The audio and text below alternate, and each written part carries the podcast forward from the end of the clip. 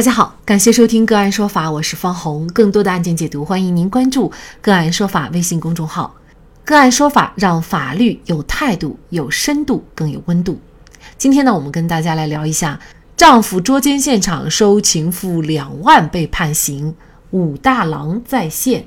淄博市的张刘芳和丈夫陆基因为性格等原因，感情越来越淡薄。二零二一年三月二十八号上午，张刘芳在送孩子上辅导班之前，在家打扮了很长时间，接近有一个小时，这就引起了丈夫陆基的疑心。于是陆基就骑着电动车悄悄地跟着媳妇张刘芳。陆基看着张刘芳把孩子送到某大厦二十楼以后，妻子张刘芳又来到了大厦的九层九零二房间。陆基发现这是一家酒店。在叫门不应的情况下，请保洁人员开了门。陆基看到自己的妻子和一个男的赤身裸体在床上，于是就打开手机开始录像。据陆基陈述，他当时很生气，打了男子肩膀一拳，并且向男子声称：“你信不信我找几个朋友过来把你弄山上活埋了？”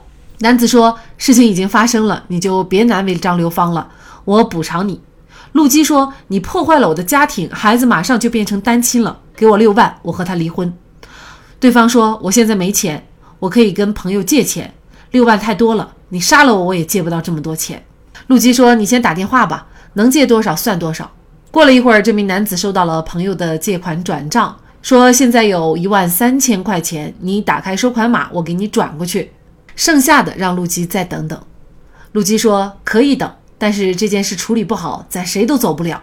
后来，这名男子陆续共计转款给陆基两万五千元。在陆基准备离开的时候，看见桌上有三百元现金，准备拿走。男子说他一分钱都没有了，让陆基给他留一百块钱车费。陆基就拿着两百块钱走了。陆基称，他准备和张刘芳离婚，想把这些钱花在孩子身上。这些钱也一直都没有花，都存在微信的账号里。事发以后，陆基向法院起诉离婚，并争夺孩子的抚养权。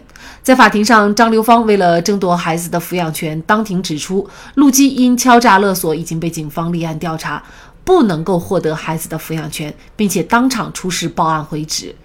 陆基看到报案人正是和妻子发生暧昧关系的刘胜，于是到派出所了解情况。随后，陆基被拘留。淄博市张店区人民法院判决陆基犯敲诈勒索罪。判处有期徒刑六个月，并处罚金五千元。陆基不服判决，提出上诉。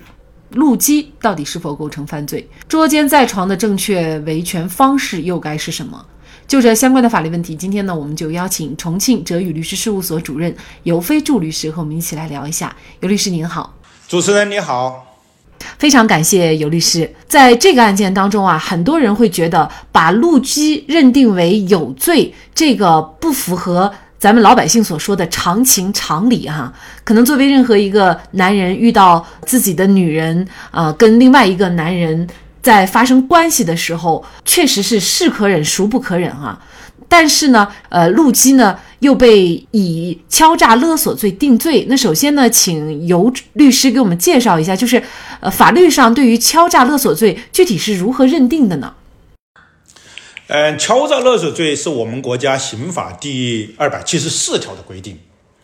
它规定是敲诈勒索公司财物数额较大或者多次敲诈勒索的，就构成了犯罪了。什么是敲诈勒索呢？法条上没有讲，但法律法学的理论上是有认定的啊。那敲诈勒索是首先是。有非法占有的这目的，如果是合法占有的话，那么就不构成敲诈勒索罪，并且对被害人实施威胁、要挟的一种手段，强行索取公司财物的行为，数额较大啊，数额较大或者多次敲诈勒索，那么这个就构成敲诈勒索罪的，就构成了。这里面有一个目的，有两个行为才构成犯罪。那您看哈，这个陆基呢，他索要六万块钱啊，那么前提是因为什么？他是有原因的，就是因为自己的妻子和第三者之间发生了这样的一个龌龊的行为，所以呢，他去索要这个钱财。那么他符不符合刚才您所说的？呃，他是有没有威胁的手段啊？另外呢，就是他是不是非法占有？那么具体怎么来你看他构不构成犯罪呢？本案的被告人，就说现有所掌握的事实和证据上来看的话，是不构成犯罪的，也就不属于敲诈勒索罪。那么怎么说他不属于敲诈勒索罪呢？有几点。第一点，不具有非法占有的目的，实际上是出轨的妻子与其男友侵犯了这个陆基的权利，捉奸在床了嘛？那就有这个侵权行为了，让另一方受益。那么是一方的获益呢，是基于另一方的受损，二者之间是有因果关系的。那么它就是个侵权行为，侵权方。根据民法典的规定，是应当赔偿受害人的损失的，这是第一点。至于要钱的多或少，它不是只要不是非法占有，他就上不用刑法来调整，也就不是犯罪。这是第一个问题。第二个问题，不构成犯罪的第二点是，他没有威胁要挟的这样一种手段行为。他说他上去给了他一拳，那么这个时候他并没有要钱。然后他说了一个气话，就说：“信不信我把你活埋了？”这个也是没有基于说我你给我钱不给我钱我就把你活埋了，没有说这个话，就是说没有威胁要挟的手段行为。因为威胁要挟他必须直接目的是为了要钱，为了索取财产。那么他拿到了财产是基于什么样子的一个情况拿到财产呢？就是第三点了，也就是他没有勒索的行为，是。刑事案件的被害人觉得自己理亏，主动的舍财免灾，他自己主动的说我要给你钱，我要赔偿你钱，这种情况他不是勒索。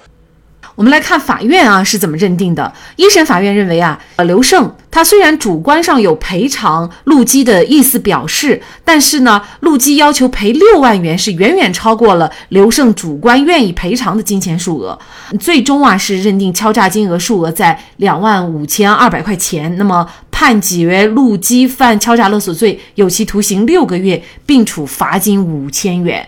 那么陆基他不服，就提出了上诉。二审淄博中院认为呢，虽然刘胜不道德的行为在先，但是啊。这个刘胜的行为并不属于我们国家法律规定的需要负赔偿责任的行为范畴，也就是说，陆基所要赔偿的行为不属于合法的、正当的维权行为，所以也驳回了陆基的上诉，维持了原审的一审判决。也就是说呢，还是认定陆基构成了敲诈勒索罪。哈，他这里面呢，二审提到了一个，就是虽然说刘胜的这个行为他是不符合道德的行为，但但是呢，在法律上呢，他也不是说必。然要赔钱的，你即便是跟有妇之夫发生关系，呃，法律上呢也不认定说你这个就要赔给被侵权的这个第三方，所以呢，他还是认定呃陆基承担这个刑事责任。那您怎么看呢？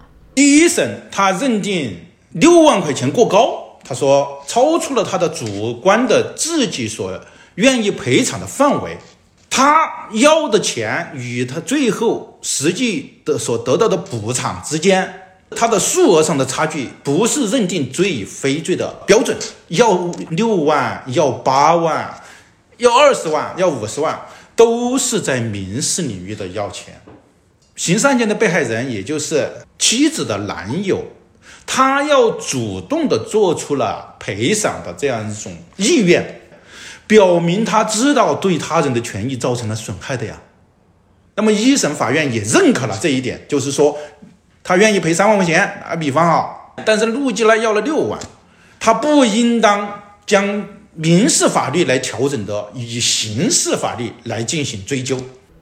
嗯，那其实这个案件也让我想起了之前发生的比较有名的三聚氰胺奶粉事件啊，就是北京的一个父亲，他的孩子呢出生以后就给孩子喝一款奶粉，结果呢发现给孩子服用的这个奶粉三聚氰胺呢已经超标了二百多倍，那么这个小女孩呢有严重的肾结石、肾炎，那么作为父亲呢他就去起诉索赔，索赔了二百多万。那在我们很多人看来，其实这个数额并不高，但是呢，按照法官的逻辑来算，就是你索赔多少，你要拿你的医疗费报销单据等等这些来证明你到底损失了多少钱。呃，也因为他索赔的过高，所以呢，法院判决他敲诈勒索罪。那么二审也仍然维持了原判，尽管最后郭丽为自己翻案了，但是因为高额索赔而获罪的案件呢，也并不止这一例。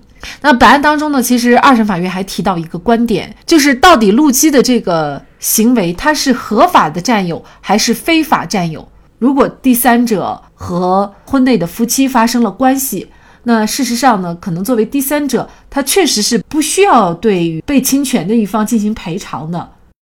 但是法律没有说这不是损害行为，就是该男子陆基是权利是受到损害的，这个没有。具体的规定并不表明民事法律之间的这种侵权关系不存在，而没有具体的规定的时候，是有一个原则在民法典的总则里面叫做公平原则，因为这个数额确实不好不好确定，究竟该赔偿多少钱呢？这个由你法官进行自由裁量就可以了。举一个大家都能够耳熟能详的事情，呃，西门庆和潘金莲之间。行苟且之事，武大郎发现之后去捉奸，西门庆就躲到了床下，潘金莲把门给关上。我们从这二人的行为表明，潘金莲自己知道自己不对，侵害了武大郎的权利。西门庆，西门大公关人在当地是权势新天的人，他仍然害怕。为什么他害怕呢？是因为他侵犯了别人的权利。那么在这种情况下，《水浒传》的原著里面说的是，西门庆在潘金莲的鼓励下，踹了武大郎一脚，然后就跑了，夺路而逃。如果不是这样的一个情节，如果是西门庆甩了三锭银子给武大郎，西门庆就可以直接到官府去说武大郎打了他一拳。然后呢，请官府判武大郎，并且向他索要了三锭银子，要求官府把他的钱追回来，还要判武大郎六个月的徒刑。这种情况下还有天理吗？啊，这很荒唐嘛！任何一个国家，它的法律就应该有一个指引功能，指引着人们去向善，走向正确，走向有序化。法律它不能够去帮西门庆做如此。卑鄙的蛮横的事情呢？法律不能帮助这种理亏的一方来欺负老实人了，欺负武大郎啊！这样的一个案子哈，会让有一些人不知所措。就是我们有些人可能会是路基，那一旦遭遇这种情况，那么到底合法的维权方式是什么？遇到这样的事情，还是要冷静。就是不止一个人，你可以找另外的人一起，你否则你还要被打了。要找个两个、三个人。自己和这个妻子以及妻子的男友啊理论，另外一个人呢就拍照。这时候不要向是情敌要钱，那就找自己的妻子要钱，这个是没问题的啊。婚内出轨的话是应当进行赔偿的，法律明确规定了啊，民法典规定了。那么妻子没钱，妻子没钱，你可以找他借啊，你可以找西门庆借钱。妻子那个时候他理亏，他会答应一定的赔偿，他也会向西门庆借钱。刘胜被索要钱财以后，没有立即报案。左思右想，气不过，在一个月以后，还是向警方报了案。妻子张刘芳为了争夺孩子，在离婚案的法庭上告诉法官，丈夫陆基涉嫌犯罪被立案，陆基为此被抓。张刘芳也如愿以偿地获得了孩子的抚养权。生活就是剧本，而让人惊讶的是，跨越多个世纪以后，潘金莲和西门庆居然仍然可以如此嚣张。好，在这里再一次感谢重庆哲宇律师事务所主任尤飞柱律师。那更多的案件解读，欢迎大家关注我们个案说法的微信公众号。另外，您有一些法律问题需要咨询，都欢迎您添加幺五九七四八二七四六七这部手机号的微信号向我们进行咨询，我们会将您的问题转给我们专业资深的律师进行解答。好，感谢您的收听，我们下期节目再见。